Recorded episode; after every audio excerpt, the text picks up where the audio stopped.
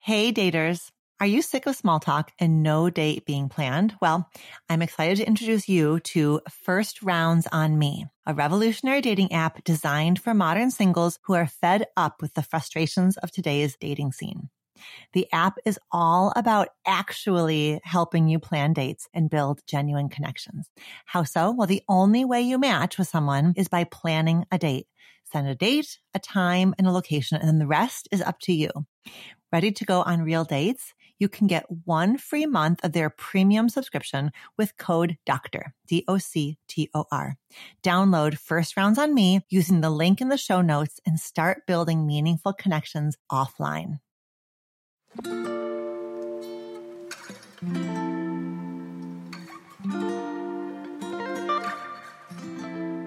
Hello and welcome to Reimagining Love. I'm Dr. Alexandra Solomon. I have been studying relationships for over 20 years as a couples therapist, a professor, an award winning author, and as a wife, mother, daughter, sister, and friend. Now I'm inviting you into this space each week as I dig into some of the toughest and most fascinating relational dilemmas of our time. If you want to discover how to create vibrant and loving relationships in your own life, you have come to the right place. This is Reimagining Love.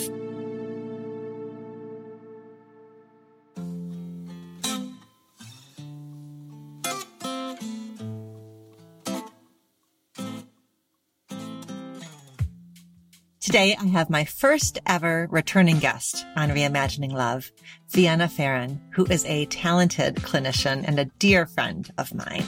We are speaking today about her new book, which is called The Origins of You, How Breaking Family Patterns Can Liberate the Way We Live and Love. I mean, just in that title, you already know that I had to have her on to talk about this book on the show and to have her help us understand what her mission was in writing this book.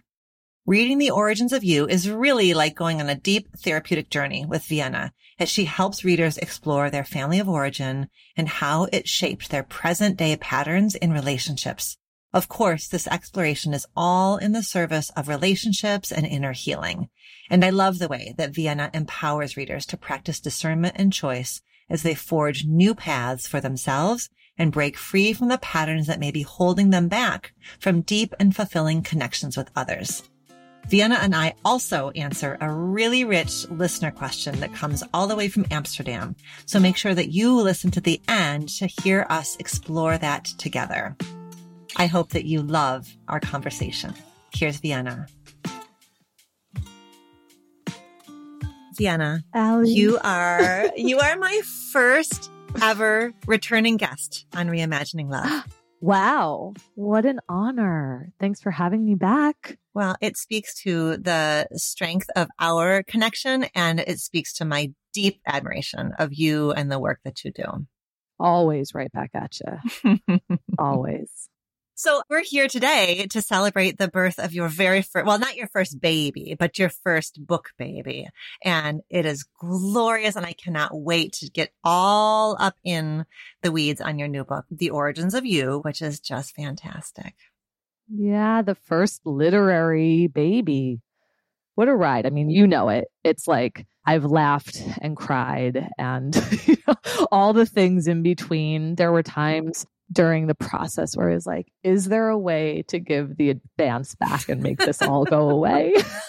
you know, you are like negotiating and bargaining from every corner from do I know what the heck I'm talking about at all to yes, I do. And whew, it's a ride. It's a ride, but I'm so grateful to be where I am in the ride right now. I'm so glad that I stuck with it. Well, I'm so glad that you stuck with it. And every single reader who gets their hands on this book is going to be so glad that you stuck with it because it's it's just wonderful, Vienna. It is Thank a you. wonderful, wonderful book. Yeah, yeah. you would think that a book like this would sort of be out in the masses. And I think we have a lot of clinical books that speak to family system stuff. But this take on really exploring our family of origin, I am so grateful to be able to bring it to the layperson and, you know, to begin to explore this in a very helpful, hopefully forward moving way. Absolutely. Okay, but before we get too deeply into the origins of you, I know that if I don't ask you the growing edge question, I'm going to be getting emails and DMs of people saying, why didn't you ask Vienna uh, the growing edge question? So can we, let's just back up for a moment. Backing up. I would love for you to talk to us a little bit about a growing edge that you are currently working on in one of your important relationships. And what has it been teaching you these days? This is an ever growing, evolving, and giving growing edge which is the practice of putting down the pattern. And what I mean by that is I recently posted something that apparently was very controversial. and I was talking about how sometimes choosing not to be direct is not an act of passivity, but rather an act of safety, right? Rather an act of peace, rather a choosing of calm, rather a choosing of healing.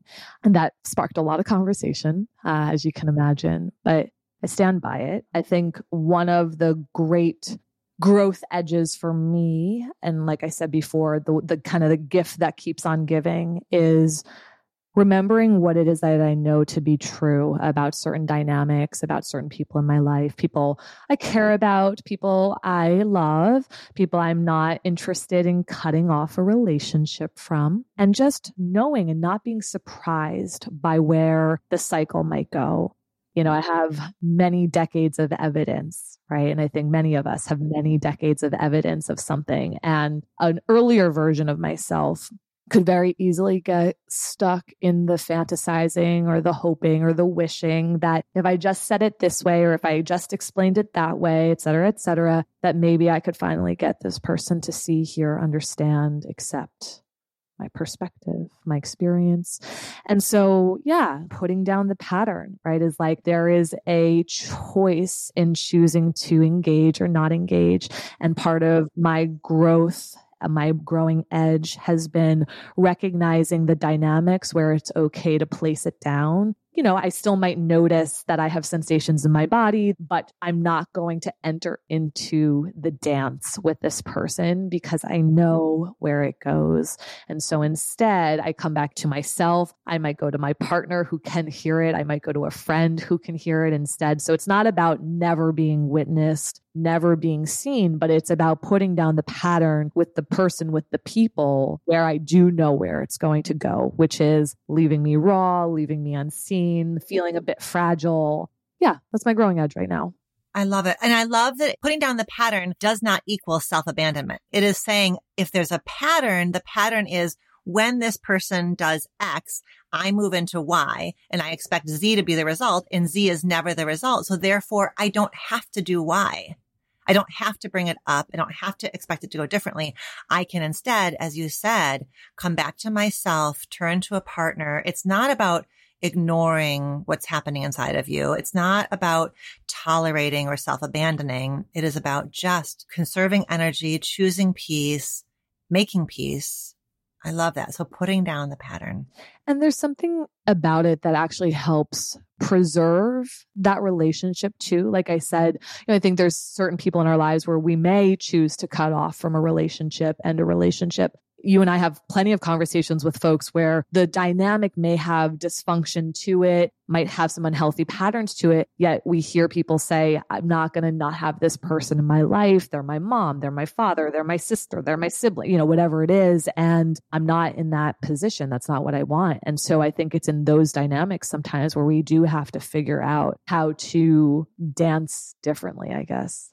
Yeah, which doesn't mean that you don't grieve. There's still grief, there's still bodily sensations, and there is intentionally choosing something higher, something different. But then you're feeling like you're choosing it. You're not just being dragged along for the ride. You are choosing to remain engaged. And there's something very powerful about that. So often when it is an elder, because we know that experience of not being able to choose something different, not being able to escape or make it different or do something different with ourselves, just even that act of reminding ourselves, actually, I'm choosing to remain engaged. I'm choosing to keep this person in my life, even though I don't love these moments, even though I have to, you know, shift my expectations. Even just that reminder to yourself that you are choosing this is so different than whatever we experienced and endured when we were little.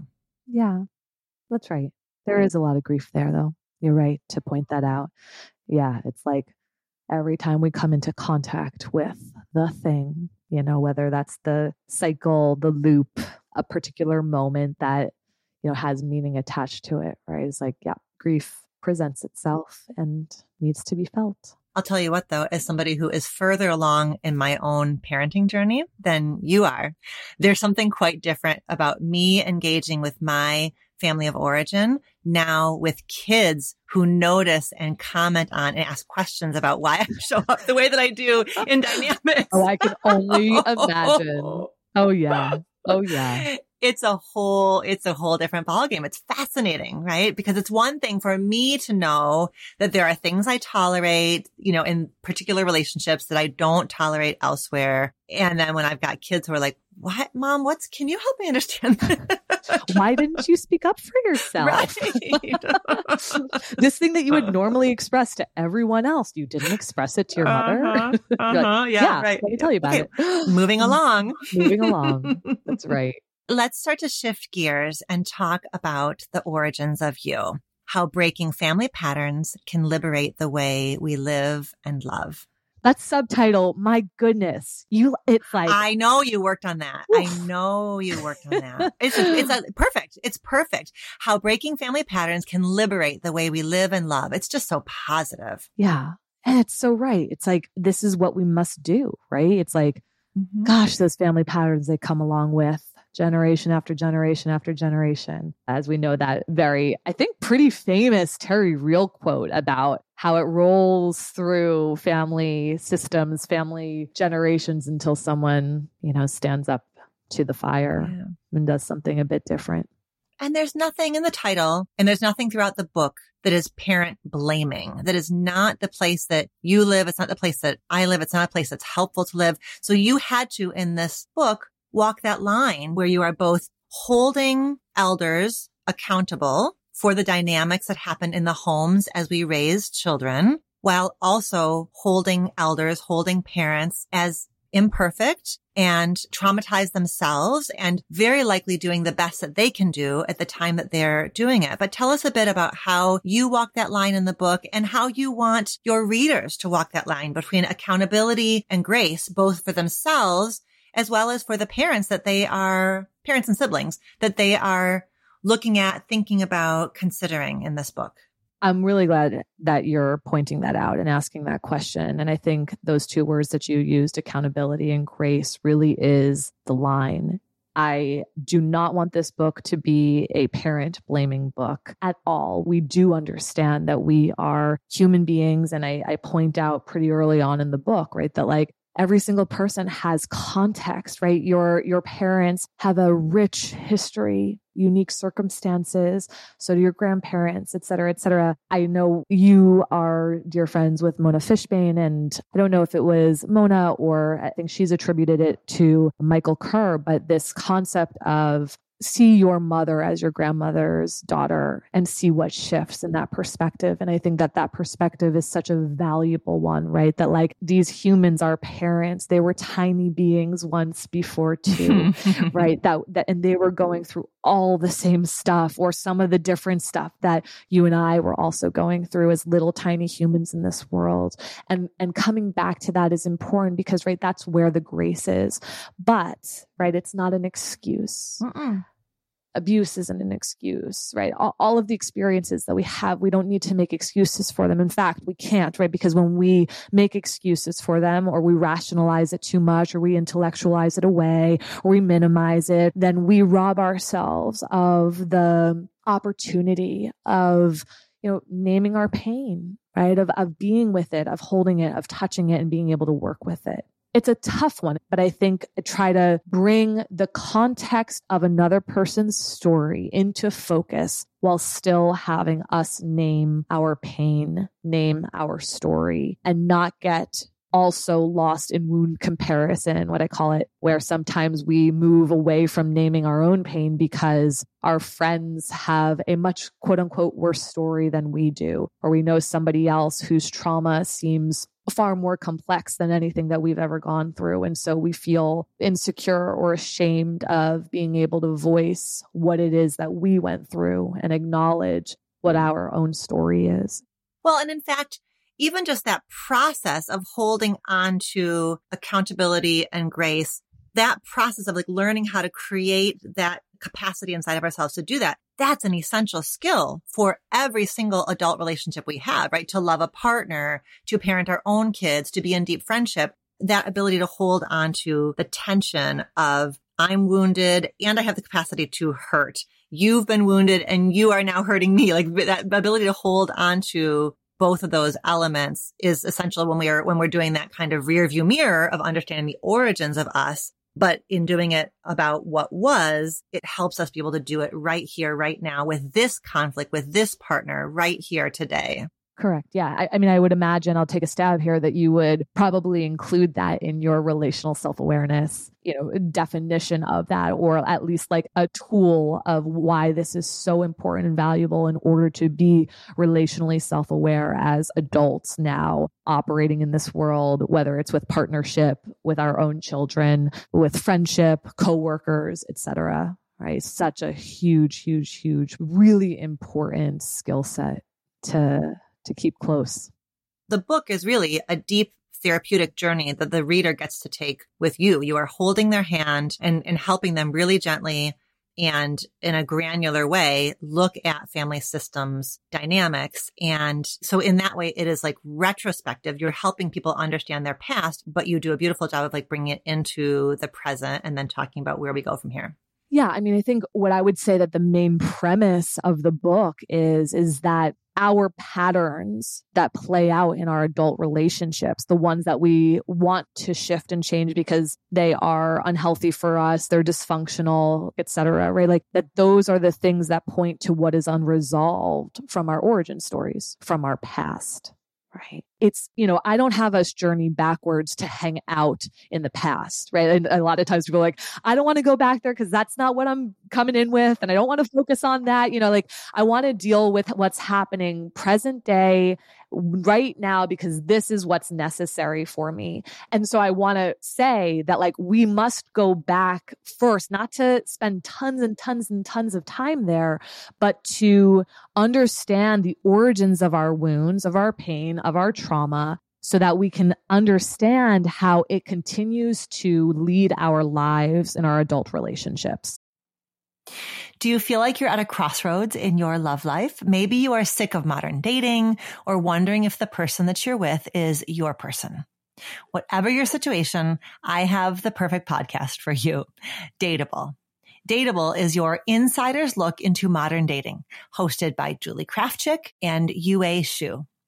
Julie and Yue bring a sense of humor to their insightful explorations of all things dating, turning matches into actual dates, the psychology of relationships, red flags, attachment styles, and so much more. I am proud to have been a guest on their podcast three times. So if you're looking for a great starting point, check out my latest episode with them when you're ready and they're not. I'll put a link at the bottom of the show notes.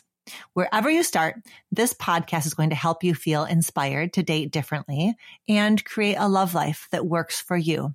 Subscribe to Dateable wherever you get your podcasts the heart of the book that we're going to move into in a moment is talking about these wounds. You really want the reader to understand the wound as something that comes from the past that shapes the present. So that's, that's what we're going to move into in a moment. But you start by telling us the story of your wound. You write that when you were just five years old, there was a rupture in your family that left you with a wound that would dictate the course of your relationships for years to come, and that for a long time you refused to acknowledge the effect that your past had on everything in your life.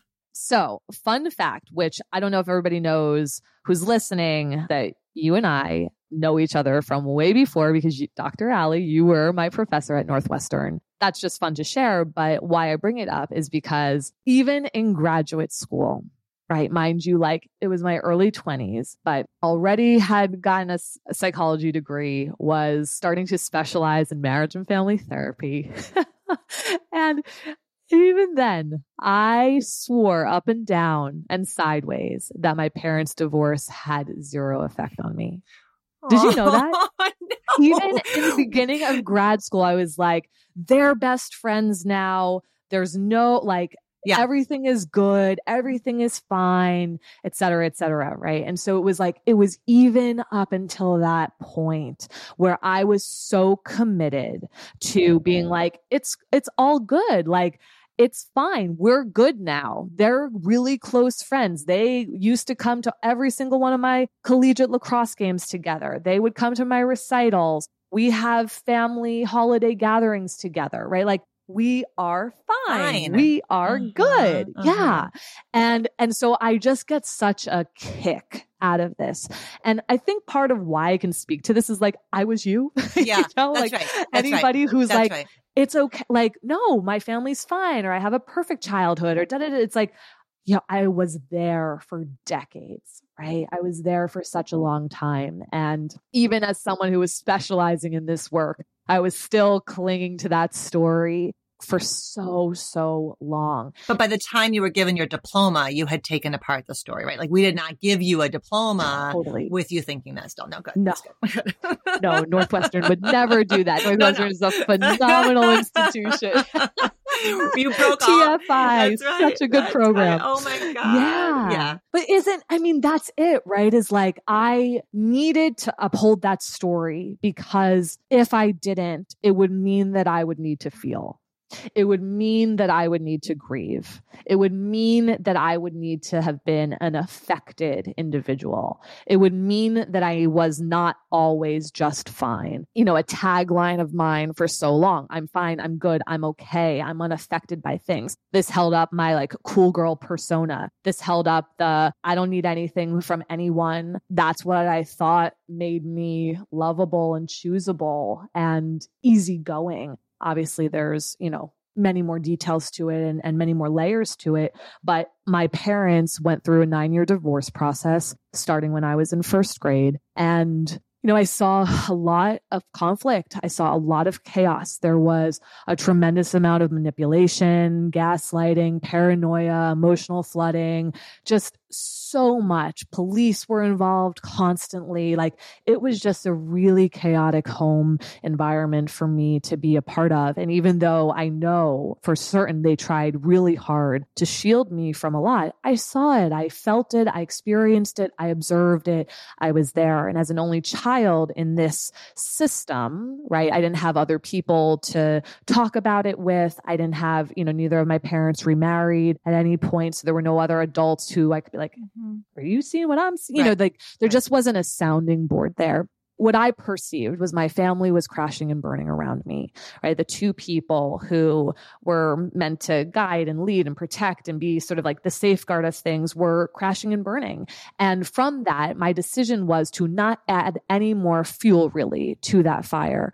And so what I chose was to quote unquote be fine, be okay, be unaffected by things, just handle everything, not need anything from anyone. This needless little girl turned into a needless woman, of course, right? Who had zero boundaries. You would call them porous boundaries, um, which was certainly the case. And, you know, I just existed in a world in relationships where I pretended and I hid constantly. And there are, you know, multiple moments in my life where I can see, oh my gosh, my role from my childhood that I had taken on is something that I'm still maintaining today. But I am you, you know, like to the listener, right? It's Right. like, this this is it is that when there is something that is unresolved from our past it finds a way to come with us right it wants to be resolved right that's that's the Mhm. that's the beauty of our pain right. It's the wisdom of it. It's the it's the intelligence of the pain. It's the intelligence of the pain. It yeah. is. It is the intelligence of the pain. And you have a quote along the lines of how closely our gifts and our wounds are. Yeah. They're next door neighbors. Yeah, you say next door neighbors. I know. I, I say it slightly differently, but I, I mm-hmm, mm-hmm. that I love that, right? Our our pain and our wounds are next door neighbors. And I some of the folks that I've worked with, I think sometimes express the concern that if we tamper with the story, they lose the gift. Yes. You know, that like Right. so Vienna, I am a phenomenal listener. I don't miss a beat. I the details I track very closely. That is an incredible gift of mine. that gift birthed out of watching manipulation and gaslighting happen constantly, where I needed to track what was true for myself. Yeah. Right. So wow, I am a skilled therapist for a number of reasons, but one of them is like, ooh, details. I've got it. I see what's happening. I'm watching everything constantly, et cetera, et cetera.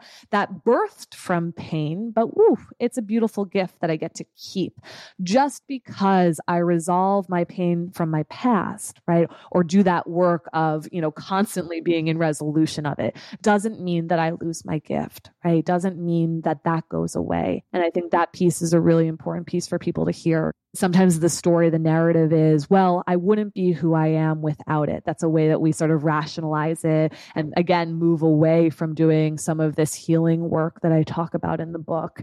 And, you know, I think this is a place where we have to hold sort of the both and of certainly, right? Our story creates certain things or we create certain things from our story, and our story can still be a very painful, uh, damaging, harmful uh, experience that we need to tend to.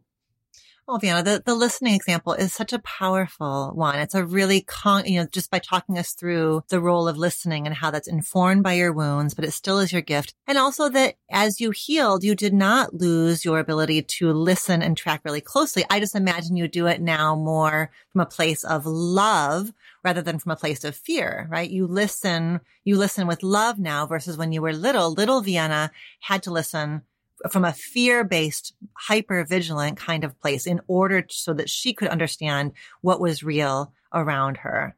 And now you get to, right? Like that little Vienna gets to kind of sit alongside you and just kind of observe, but you get to keep the gift of listening eh, from a place of like deep love of your clients, of your partner, of your, you know, people in your life. Yeah. Okay. So now we understand and you do a beautiful job of also setting up that, that there is a wound. Here's how you can get a felt sense that there is a wound. And then you spend the, the sort of middle of the book spelling out five different specific types of wounds. And I would love for us to just spend, I mean, I would love us to spend like an hour on each of these, but we're not going to be able to do that. But you do have a quiz that is um, yes. um, gonna I'm gonna put in the show notes so that people can go and take the quiz. But there's the five wounds. I'm gonna list them out and then let's kind of tick them off one by one.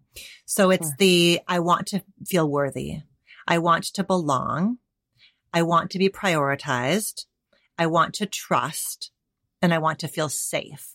So those are the five wounds that you have identified that come from our origin story and come into our life today. So can you start by telling us a little bit about the first one, about the worthiness wound?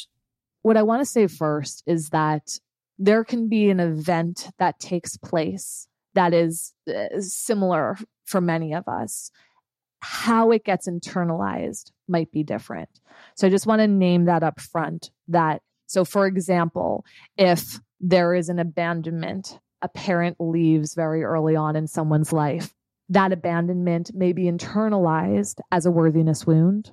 It could be internalized as a trust wound it could be internalized as a prioritization wound right? So so i just want to name that like we don't fit into boxes. This isn't black and white. This is our work to connect with our story and see and understand what story we tell ourselves about the pain that we've experienced. So yeah so the worthiness wound. Allie, this wound, there was a point when I was writing and I was like, I think we all have it. Yes. I was like, I, I, actually say it somewhere in the chapter where I'm like, I'm fairly convinced actually at this point in my writing, in my conversations, in my research that like we probably all have some connection to this worthiness wound, right? And so sort of simply put, right? Like, am I good enough? Am I worthy? Am I valuable? And when we are talking about the origins of ourselves, we are talking generally about the family system. So sometimes that's parents, sometimes that's step parents, that might be grandparents for some of us, but the systems in which we grew up. And so this becomes our first framework around communication, love, conflict, etc. right? So I just want to go back to the basics for a second. So it's often in these systems where we either feel a sense of worthiness or we don't. right? We mm-hmm. either feel this like we start to have the experiences of, I get to just be as I am and I am good enough as I am. Or we start to learn that if you're a little bit more this or a little less that, or if you bring home perfect grades, or if you're a phenomenal athlete, like only when you are succeeding, only when you are performing, only when you are pleasing, only when you are presenting as quote unquote perfect, right? Like that is when you get to have connection, love, praise, etc. right? And so I think all of us have this experience. And so even if it doesn't birth necessarily right in the family system, right? Like we start to learn a lot about our worth societally, right? Based on media, right? So it like it starts to evolve outside of that.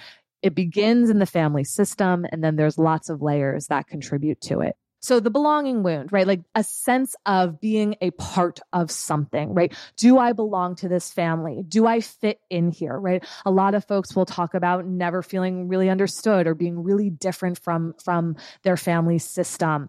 Um, again, a little bit bigger cultural scale. How do I fit in societally? Do I always feel like an outsider? Am I an outsider in my family? Or am I an outsider in my school? Am I an outsider in my environment? And then prioritization. Tell us about the prioritization wound. Yeah, prioritization, right? Like really simple and probably fairly straightforward, but the idea that I feel like a priority in my family system, that I am a very important piece in the people's lives I love and care about. Now, that doesn't mean that we never have nuance to this. It doesn't mean that mom isn't allowed to ever work on a work project that needs to get done, right? This is a feeling that just sort of spans, you know, the the years, right? Of like knowing that I am a priority, that you want to be with me, that you want to spend time with me, that you enjoy being around me, that you enjoy spending time with me, right? That other things are not consistently more important than I am. Yep. Yep. Yep. Yes. You know, with a prioritization wound, and this this is true for all of them where when we started we said there's context right part of this is the grace of understanding that our parents or the adults in our lives have complex stories. They too have probably a lot of things that are unresolved in their lives that maybe made it hard for them to prioritize you, or maybe made it hard for them to not put their judgment down or resolve their judgment and accept you and have you be a part of the family, even though you do things differently than the family quote unquote does, or you present differently than the family quote unquote does, right? So we understand, right, that there is a story there, but it doesn't change the impact of, okay, you never resolved your, you know, your addiction, but that doesn't change that I never felt like a priority when you drank, and that is something that lasts with me. And now I find myself in partnerships where it doesn't need to be apples to apples. I always say, like, sometimes it's apples to oranges. You might never choose someone who drinks, but you might choose someone who prioritizes work over the relationship or, you know, their, I don't know, hobby over the relationship, for example but that's the point, right? The point of identifying where on this matrix of these five wounds you live is it gives you then a language to bring into your current relationship. And it's not then that you put your prioritization wound at your partner's feet and you say, because I wasn't a priority, you have to make me your sun and your moon and your stars. It's not, it's not in the service of that either. It's in the service of understanding why behavior A that your partner does doesn't even blip on your radar. You're like totally fine. But when they do behavior B, you feel triggered and hijacked Activated. to the moon. Yeah, yeah, exactly. yeah, yeah. So it's exactly. so it's that it's a translational. These are you're giving us translational tools to understand why do I see my relationship? Why do I choose the way that I choose? And this is a framework for for that. Because where we are generally most activated in our adult lives is going to point to something that's very familiar to us right? It's going to point to one or many of these wounds that it is rubbing up against. And because we don't have as much resolution, and when I say resolution, I mean working through some of this origin healing practice or other modalities that help us come to a much greater sense of peace and calm and stability with with the story, with the experience. Okay, take us through the last two. So the second to last one is trust. I want to trust. So tell us about the trust wound. Right. So maybe we grew up in a family system where we either experienced or observed betrayal, deceit, yep. lying, right? Um, and again, this can take shape and form in many ways. Maybe you saw infidelity play out. Maybe you saw someone lie. Maybe you were asked to hold a secret from one of your parents. Maybe you didn't find something out until, you know, you were 25 years old that had happened 25 years earlier, right? Like there's a lot that that can affect the way in which we relate to trust. And so looking at the origin stories around this trust wound where, you know, it just puts our ability to trust others into question, to trust people who are close to us into question has a lot to do with the trust wound. Yep, absolutely. And then the last one is I want to feel safe. So the safety wound.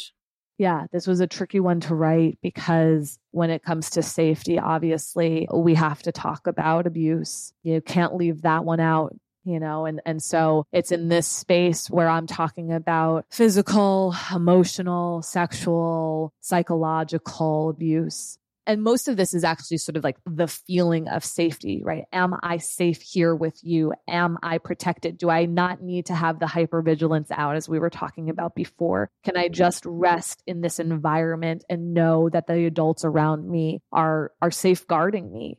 And a lot of times it is at the hands of the adults that we do not feel safe, where we have to grow up very quickly and we try to, you know, create our own safety for ourselves through a number of different survival tactics and mechanisms. And again, when we are left unresolved in this space, you know, how can we actually feel safe in our present day lives and our relationships? And so, yeah, we take a peek into a very delicate subject for sure but I give a lot of examples. I use client stories in all of these mm-hmm, wounds. Mm-hmm. What I think mm-hmm. is important to say now is that you might be listening and you might be like, I have all five, certainly. Yeah. yeah. yeah Others might be like, you know, nah, the only one that really resonates is worthiness, for example. Um, this book was written for you to read it, of course, as an adult child to someone who is, you know, exploring your own origin stories, maybe for the first time, maybe for the umpteenth time.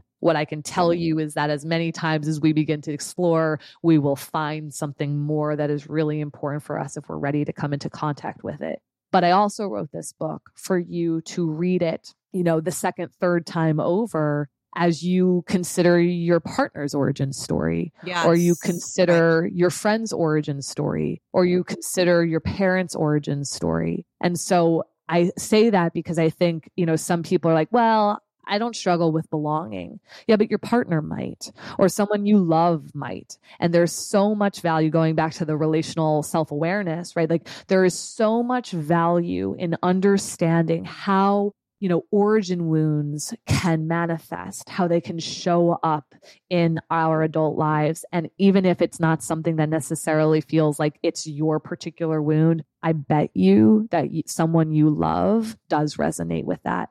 And that feels so important to say because this is how our wounds start to play with each other. That's right. right. Like that's, that's right. it. It's like we mm-hmm. get into these mm-hmm. cycles in our intimate relationships where our wounds start to just press that little button that activates all the things and gets us going, not because it's fun, but because it becomes an opportunity over and over for us to begin to do that resolution work around our pain. That's right. It's going to happen because of the intelligence of the wound, right? The wound is looking for any, even if you feel safe more often than not in your relationship, it is the times where you don't feel safe that the wound is going to be activated and vigilant and playing out. So that can feel confusing to a partner of like, but I don't, I have never once laid a hand on you. I, I'm not like your father. I'm not like your mother. And, right? And that's the and, which is that this wound must be healed. And so this wound is looking for evidence. And that's the way in which the intimate partnership becomes an opportunity then yeah. for resolution. Yeah. Yeah. Yeah. That's right. And I, you know, I, I think this has been passed around in the ethos for a very long time, but the idea that if it's relationships that wound, then it requires relationships to be part of the healing, right? Like there's only so far that we can take ourselves individually. We can theorize things. We can say, okay, in the event that X happens, here's how I'd like to respond based on the healing work that I've done. right. But it's only yeah. in the yeah. actual yeah. dynamic, right? It's like, yeah, that sounds nice, right? But it's only in the practice of relationships, right? Where we can actually put that healing truly to work, right? And so, yeah, we've got two relational folks over here who are all about, all about that. But that point you just made is why you do this throughout the book. I do this a lot. It's like also really inviting people to notice when they do it differently, even if it's one half of one degree differently, to notice, to catch themselves doing it differently, to catch their partner doing differently, and then to celebrate the ever living shit out of that moment. Like jazz hands, like whoop it up because to do it, to do it differently, even a little baby bit differently, like that is worthy of celebrating, right? It doesn't, it's not, it's not grand. It's not 100% of the time, but when you notice it, you got to catch it and highlight it and just savor the oh, heck out of it. It is huge. Really quickly, like there's a moment in the book where I talk about like the moment when I actually say I'm not fine. Mm-hmm. the moment I actually say, Hey, I'm affected right, by right. what's happening. And it's funny because I'm like, to the outsider, right, saying I'm not fine probably feels like a little boring and uh-huh, you know uh-huh, uh-huh. we're celebrating what now? not super we're not super excited. And for me it was one of the most profound moments in my life. It was the moment for anybody who cross country skis right it was the moment i hopped off the tracks and moved over to the deep snow and created my new set of tracks, Aww. right? It was like that moment of, oh shit, I can do this. I did it. And now my husband, Connor, he's like, you have no problem now telling me that you're not fine. I'm like, you're right. Yeah. It opened up the floodgates. Yeah, we're not going back and he, he says that jokingly and lovingly. Of um, course. Um, but it's that like mini, mini, mini, mini, mini shift that happens that is so deeply, deeply profound. And at least with my experience, like all I needed was to do it differently once for my whole system to be like, oh, it can be different. Like, you know, and it doesn't mean that we never slide back into old ways of doing and being and existing. But for me, it was just such a, oh my gosh, I know how to do it. I survived it. I'm still here. Like, you know, the world didn't come crashing in and okay, I'm going to do it again and again, even if my palms sweat and my heart is beating out of my chest and, and, yep. and. Yep. Right. So the pivot is available. The pivot is available. Okay. I really want to tackle this listener question yeah, with let's you. do it. So our listener question comes from a listener in Amsterdam who uses she, her pronouns. And she writes, when my boyfriend and I started dating, he was cheating on his ex. As I hear from him, the relationship had long been damaged. One year ago, I read text messages that he exchanged with a client of his, which were flirty, sexual, and inappropriate considering our agreements. We had a big crisis. I experienced depression and only now I'm feeling more stability. Despite the fact we stayed together, I feel that we have not had good conversations about what happened because we lack the tools. Most times we tried, we ended up in big fights. I moved on, not getting the apology I needed, but the apology my partner was able to formulate. I stayed because I could not bear the pain of separation and not because I feel I can trust him again. I have an anxious attachment style, which can be explained by my upbringing in a home where my father passed away when we were little. I feel shame. Now we're at the point of discussing buying a house together and I cannot move forward until I feel this chapter is properly examined and not thrown under the rug. I don't know where to start. Mm. where do you want to start? oh gosh. Okay. I love these. I love that we get to me too. Jam on these together. Okay. So trust is ruptured. Okay, so we're going to hold that over here, right? Trust is ruptured. Um, another thing that stands out to me is that there was a loss really early on in her life with the passing of her father. And as we know, and I think you you name this when you work through some of these, is like we only have what has been given to us. We have to make some assumptions here. We're taking some guesses. We could be off, we could be wrong, but we're going to just like go with what we have. So where my brain goes is she said that there really hasn't been resolution here with the partner. And part of that is like, I think she said, I want to risk something there's a significant loss in, you know, of course, losing a parent early on. And so sometimes, right, that might look like us clinging to people, not being able to share how we really feel, not being able to set certain boundaries because the risk of a relationship ending, if we speak up for ourselves, if we say we didn't like something, etc., is too much, right? And so sometimes we trade that in order to maintain the relationship. But what she's saying here is that she actually feels really unresolved about what is currently happening, right? I, I, don't feel like I can buy a house with this person until there is more. And she's, you know, had to live a life without him. She's maybe afraid of other people leaving. And so the people who she sees as close and important to her in her life, she wants to hold close to as I said before, the events that happen in our lives get internalized in different ways based on these wounds, right? So maybe her father passing and and and him sort of exiting her life may again it doesn't have to be a rational thing, but it could be connected to a lack of trusting people. It's possible, right? we want to explore. And so what I would do is I would start to explore what if there was an origin wound from the passing. I'd explore how if she had another parent present, how that parent was able to talk about that loss, was able to be connected to the grief, whether or not there was an environment to feel and to hear everybody else's feelings. And I'd really want to understand her, you know, family story pre, during, and post. Again, we don't know how he passed, whether this was a quick passing, whether this was a drawn out passing, whether the passing was something that was really scary for her as, as a little child, right? Maybe daddy got really sick and ill and it was really scary to watch him get sick and ill. And I yeah. didn't want really want to be around him or whether she has regret. Again, we're not quite sure how old she was, um, but it sounds like she was fairly young uh, when the passing happened. So I want to explore that entire story.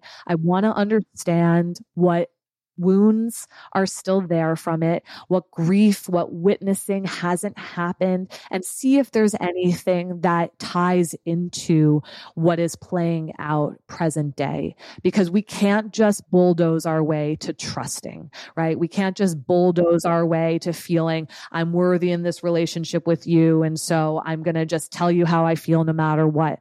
My guess is that there is both a worthiness wound and a trust wound that's playing out right. in this right. Mix with her current partner around being able to share freely and openly and confidently how affected she actually was.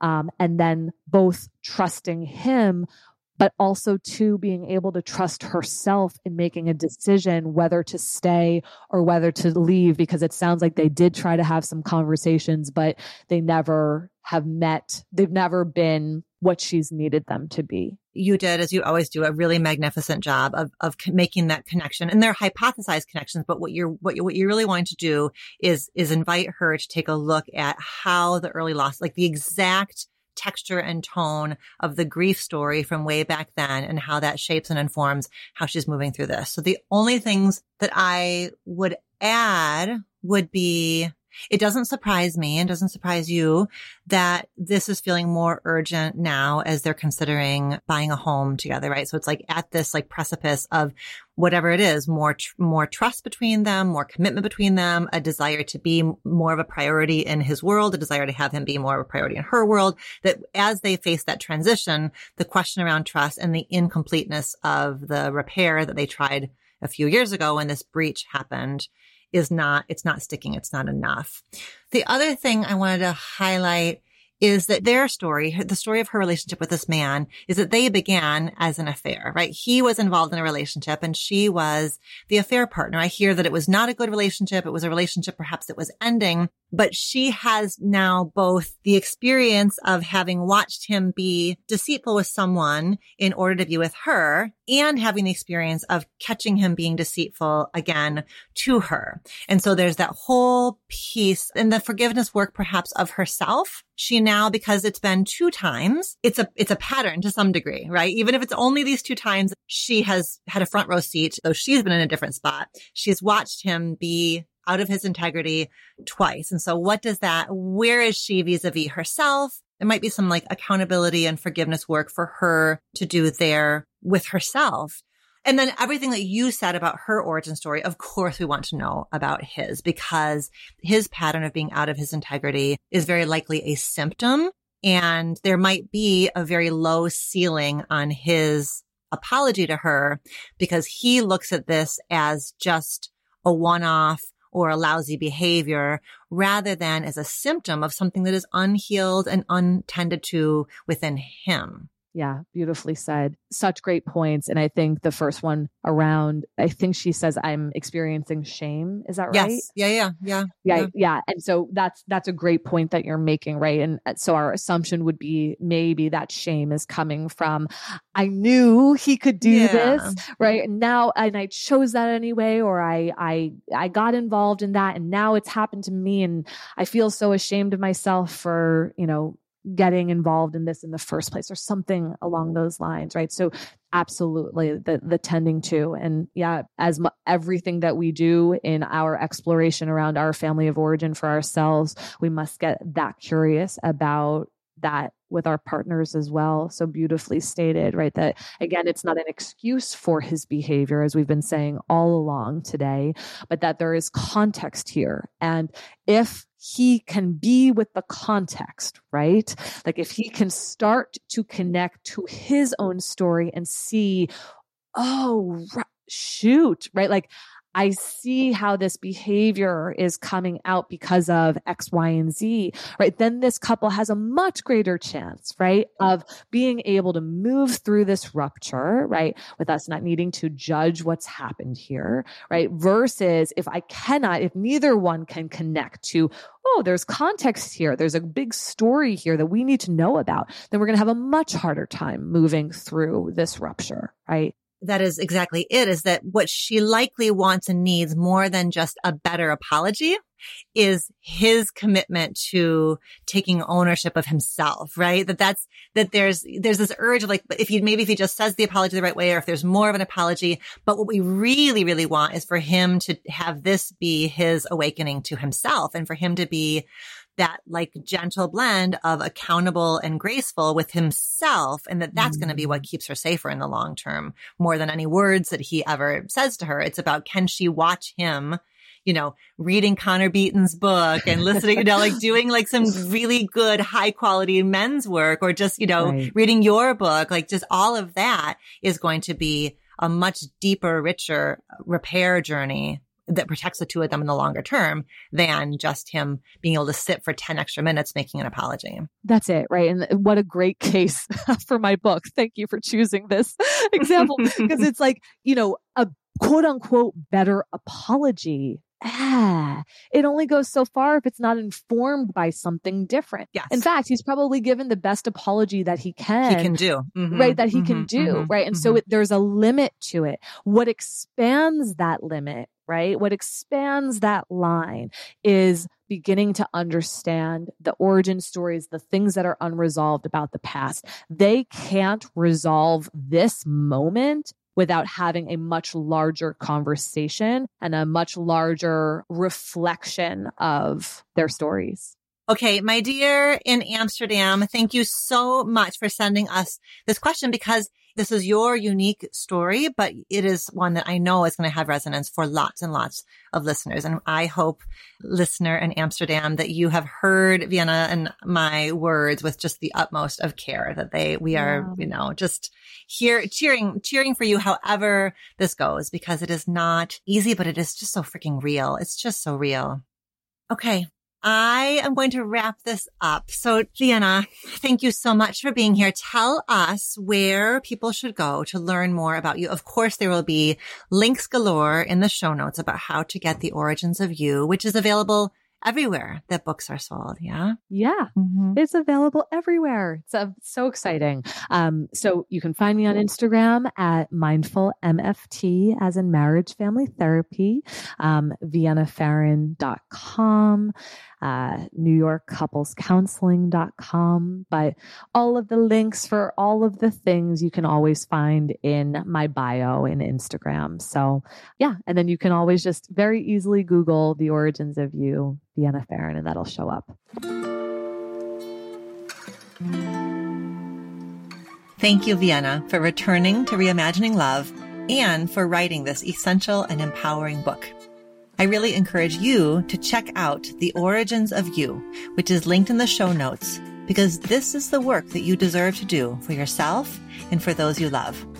You can also find Vienna's quiz about origin wounds that we mentioned in the show notes if you're interested in checking that out as well. Until next time, be well. Thank you for listening to our show. Our producer is Elizabeth Vogt. Our editors are Mary Chan of Organized Sound Productions. Our theme music was composed by Slade Warnkin. Reimagining Love is executive produced by me, Dr. Alexandra Solomon. Do you have a relationship question that you want answered on the show? Visit reimagininglove.com to send in a written or audio question. Questions can be about intimate partnerships, family relationships, friendships, you name it. If you're looking for more love and relationship content, you can find me on Instagram at dr.alexandra.solomon or visit my website, dralexandrasolomon.com, where you'll find my blog as well as the Intimate Relationships 101 e-course based off of the popular class I teach at Northwestern University. Thank you for listening and see you next week here on Reimagining Love.